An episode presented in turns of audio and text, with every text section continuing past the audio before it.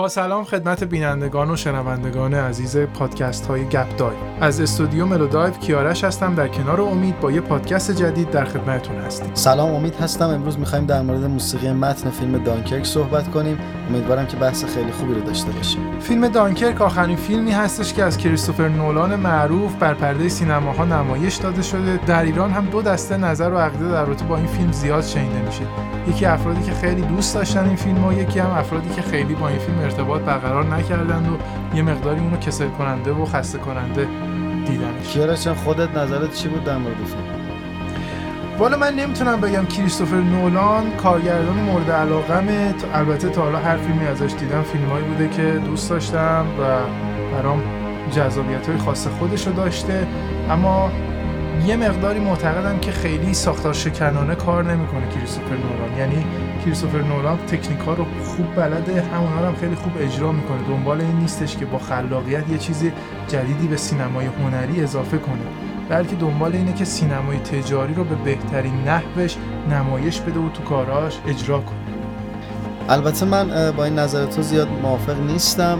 کریستوفر نولان رو خیلی دوست دارم، سبک فیلمسازیش رو، به دلیل اینکه فکر میکنم این درگیری که با زمان همیشه توی فیلماش داره و یه جورایی ذهنی فیلم میسازه برای من خیلی جذابه و فکر میکنم خلاقیتی شاید بیشتر از این تو سینما نداشته باشیم در حال حاضر. البته من بگم منظور من از تجاری بودن یه صفت منفی برای فیلمساز یا آهنگساز نیست.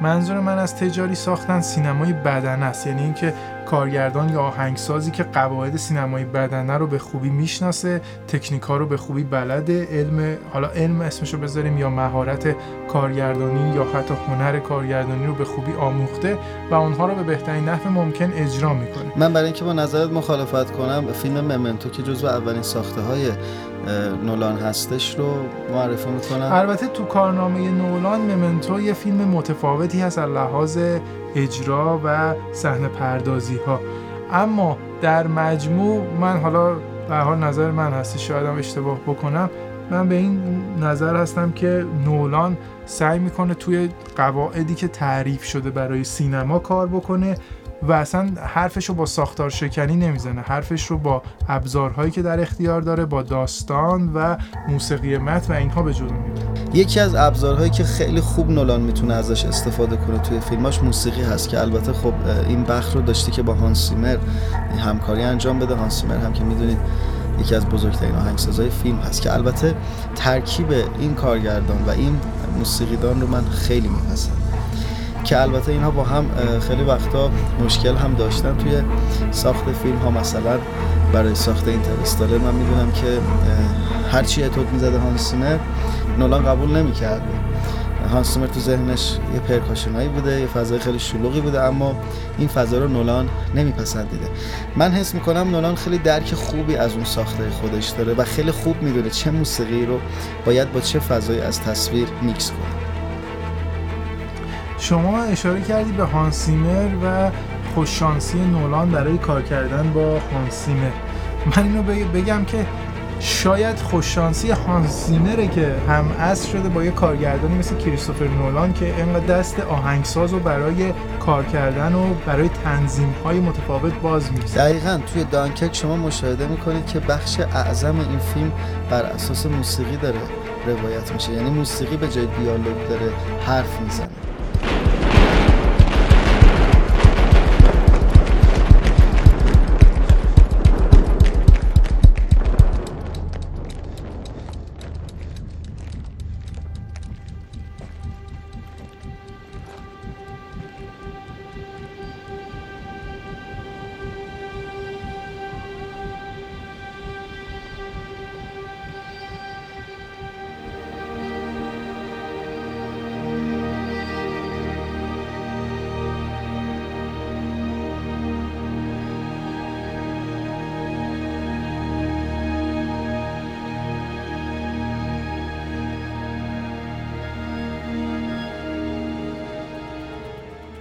دانکرک فیلمی هستش که در ژانر جنگ ساخته شده. این مسئله خیلی مهمه برای تجزیه و تحلیل این فیلم، چه از منظر فیلمنامه و چه از منظر موسیقی متن. ما باید به این مسئله توجه داشته باشیم که ژانر جنگ یک سابقه طولانی در تاریخ سینما داره و فیلم‌های هنرمندانه خیلی زیادی در این زمینه ساخته شدن، از فیلم‌های سینمای شوروی، کارهای تارکوفسکی گرفته تا فیلم‌های استیون اسپیلبرگ و سیوینگ پرایوت رایان یا نجات سرباز رایان. اول از همه دانکرک سعی کرده که یک جور فاصله گذاری داشته باشه با این فیلم‌های جنگی، با اینکه در ژانر جنگ داره ساخته میشه مثل فیلم‌هایی که تا حالا تو این زمینه دیدیم نباشه.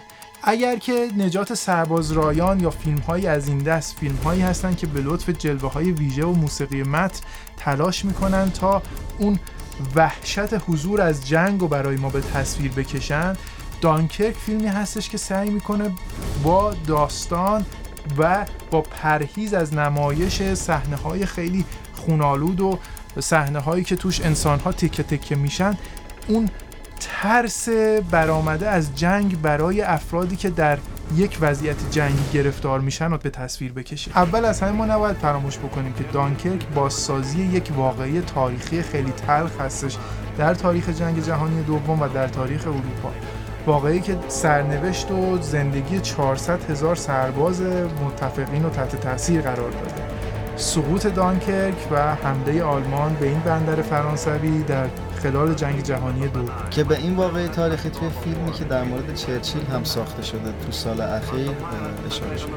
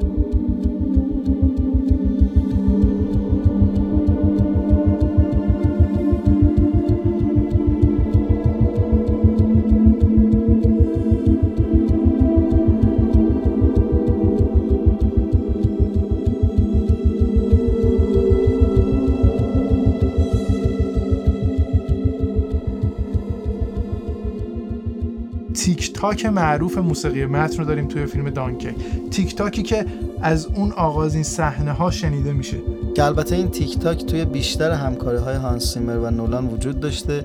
از دارک نایت شروع شد، توی اینسپشن به شدت نمود داشت، توی اینترستلار همینطور و حالا دانکرک. جالب این که تو فیلم دانکرک تیک تاکی که ما میشنویم رو هانس زیمر با استفاده از ساعت مچی خود کریستوفر نولان ضبط کرده. اما نکته‌ای که متفاوت میکنه تیک تاک دانکرکو با شاخصه زمان تو بقیه فیلم‌های نولان این هستش که این تیک تاک برای ما فیلم سینمایی داره تبدیل میکنه به یک بمب ساعتی. وقتی که شما نشستین و دارین دانکرکو تماشا میکنین همش منتظر هستین که یک بمب ساعتی منفجر بشه، نفس هاتون حبس هستش توی سینه، یک انتظار انفجار با شما همش هست. این زیبایی شناسی جنگی که داره برای شما به تصویر کشیده میشه، زیبایی شناسی که در عین زشتی شما رو با خودش همراه میکنه. این تشبیه که انجام دادی و فیلمو تشبیه به بمب ساعتی کردی توی تمام بخش‌های فیلم نمود داره.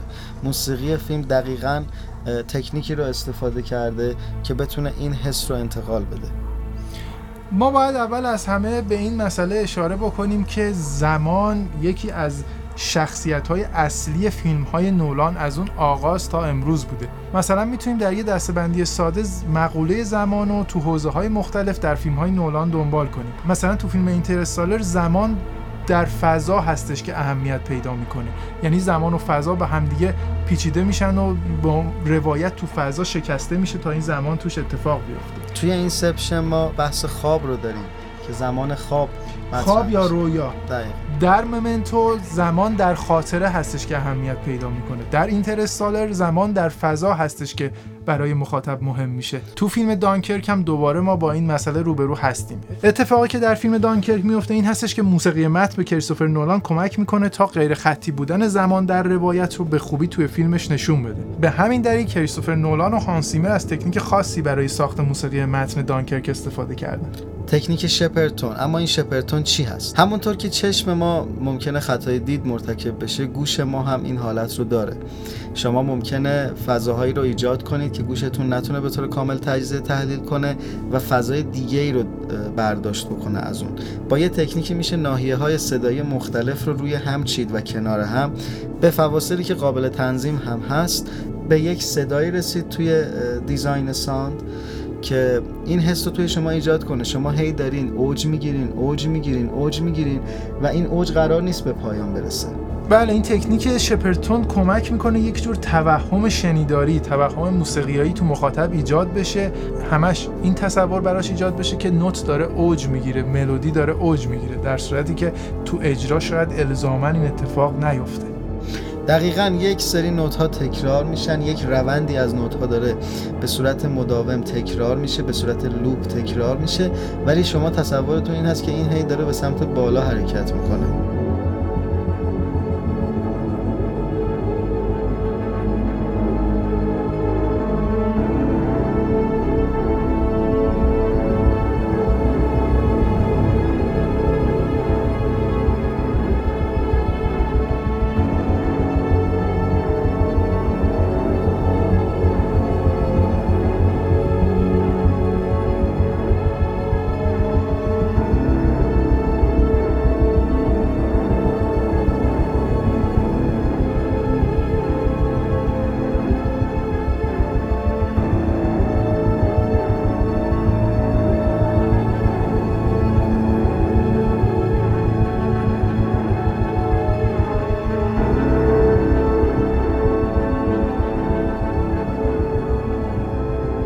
خب حالا این چه کمکی میکنه به روایت فیلم دانکرک؟ موسیقی چطوری داره کارگردان رو کمک میکنه؟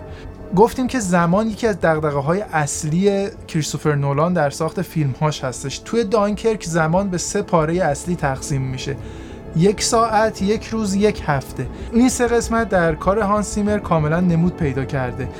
وقتی که میخواد یک هفته جهنمی سربازان در ساحل دانکرک رو برای ما روی نوت‌ها بنویسه و تبدیلش بکنه به یک ملودی، میبینیم که خیلی نوت‌ها کشیده هستن، زمان داره انگار کش میاد و طولانی میشه.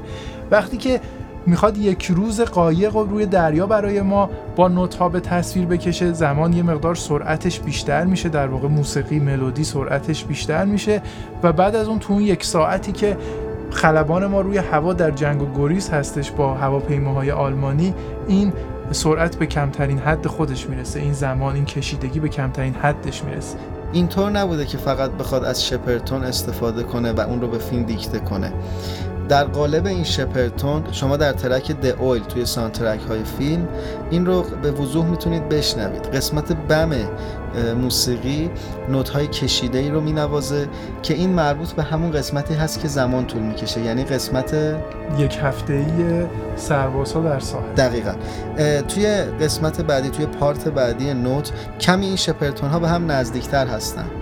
این میشه مربوط به همون یک روز قایق نجات. توی قسمت بالای موسیقی هم دقیقاً میتونید بشنوید که نوت‌ها به صورت خیلی تندتر زده میشن و همه دارن به یک نوت نهایی میرسن. این قسمتی که تندتر زده میشه مربوط میشه به اون روایت یک ساعته جنگ و گریز هواپیما و خلبان در آسمان. کمتر آهنگساز و کارگردان این میزان دقت رو توی ساخت موسیقی انجام میدن. این همون اتفاقی هست که مثل یک معجزه تصویر و موسیقی رو با هم همراه میکنه و باعث میشه شما بدون اینکه متوجه بشین دوست داشته باشین چندین بار این قسمت‌های فیلم رو نگاه کنید.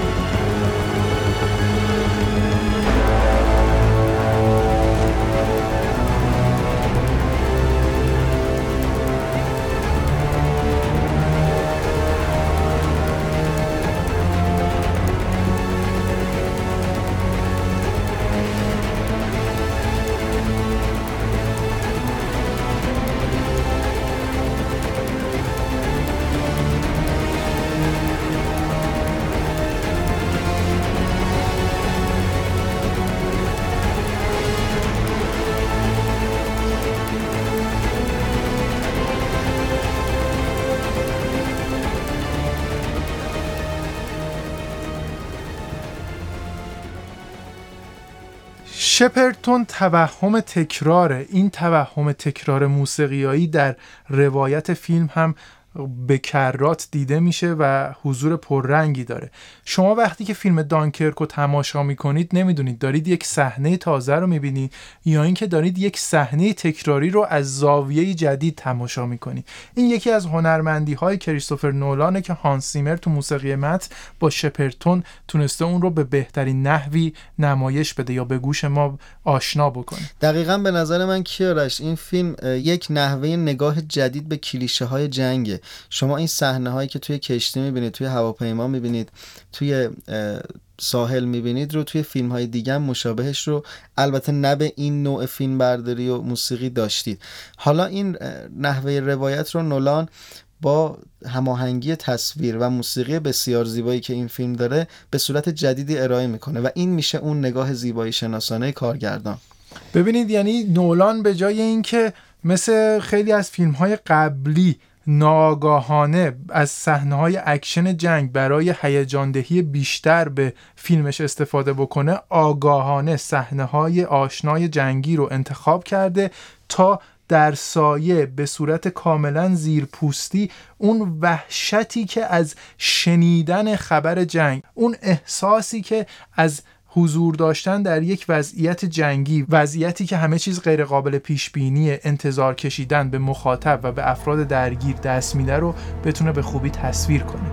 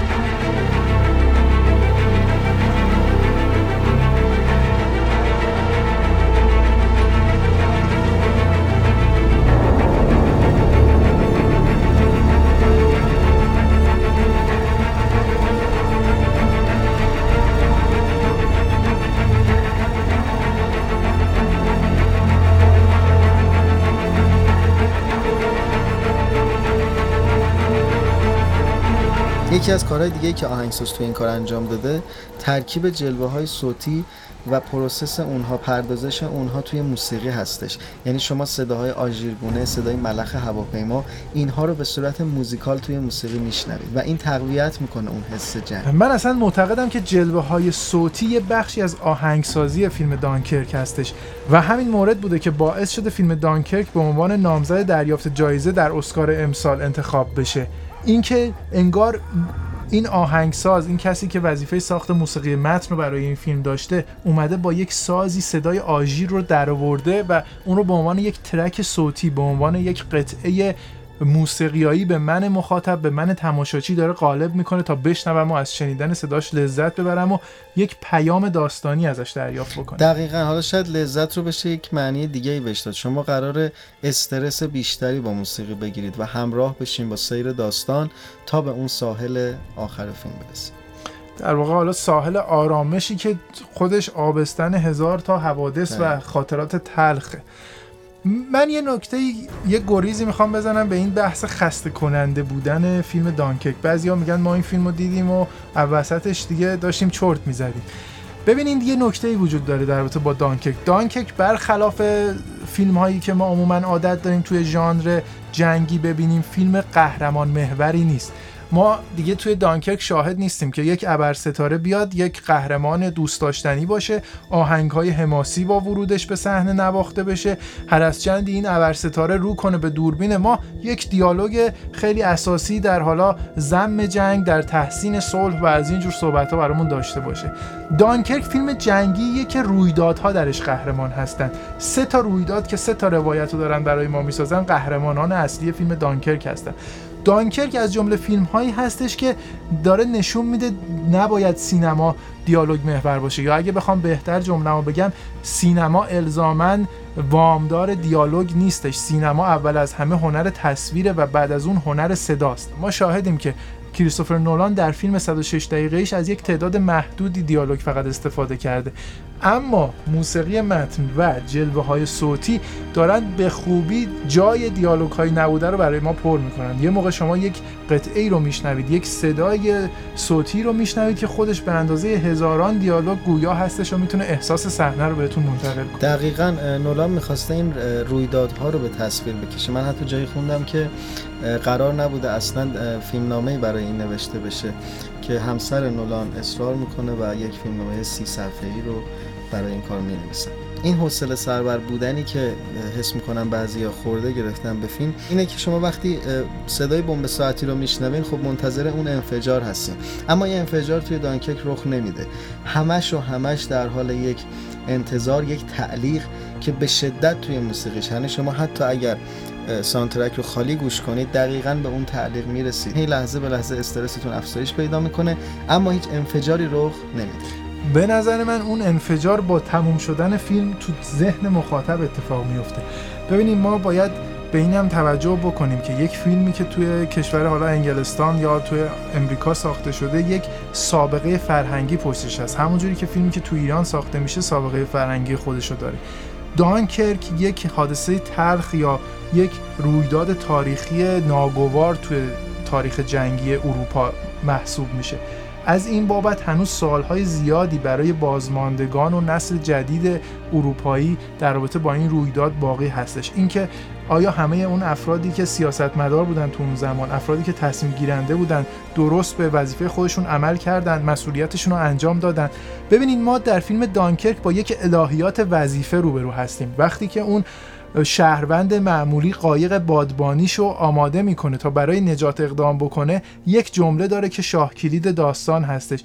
میگه که ما وظیفه جز این نداریم که به نجات این افراد بشتابیم. میگه و راهی برای پنهان کردن الان نیست، کسی نمیتونه فرار بکنه از این وضعیت.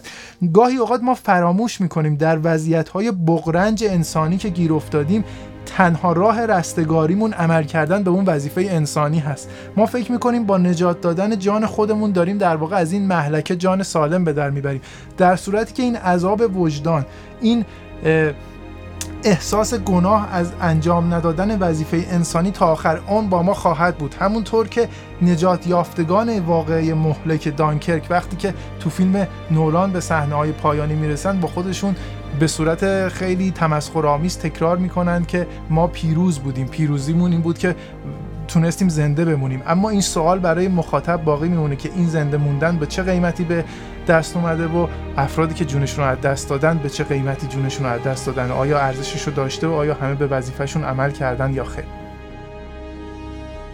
از اول فیلم اون فضای پر از استرس، اون بمب ساعتی که گفتی رو داریم و صحنه آخر با یک موسیقی بسیار آروم و زیبا که از سازهای ذهی توش استفاده شده و یک حالت پدگونه، یک فضای خیلی آرومی رو توش ساخته که پر از امید هست و اون همراه شده با تصویری که از هواپیما می‌بینیم، هواپیمای خاموشی که داره بر فراز خطوط دشمن پرواز میکنه و فرود میاد. لحظه‌ای که پر از امید و ترس هست، لحظه‌ای که پر از آرامشه برای فردی که مأموریتش رو به زیبایی انجام داده. اسارت در عین آزادگی. دقیقاً. که توی موسیقی اون صحنه میتونیم احساسش بکنیم. دقیقاً میتونم بگم اون موسیقی با کل موسیقی دیگه تفاوت داره. یک موسیقی آرامش بخش در مقابل موسیقی هایی که از اول فیلم پر از اضطراب و استرس بود. انتظار برای امید و انتظار برای روزهای بهتر خیلی نقطه خوبی هستش که پادکست اونو با اون تموم بکنیم. مثل همیشه ما رو از نظرات و پیشنهاداتتون محروم نکنین. به شبکه‌های اجتماعی، به اینستاگرام ملودایو سر بزنین، حتما با وبلاگ ما در ارتباط باشین، مقاله هایی که اونجا منتشر میشه رو مطالعه کنید، نظرات سازندتون رو در اختیار ما بگذارید. تا پادکستی دیگر رو بررسی موسیقی متن فیلمی دیگر، خدا نگهدارتون. من هم خداحافظی میکنم و ممنونم که تا اینجای کار همراهمون بودید. خداحافظ.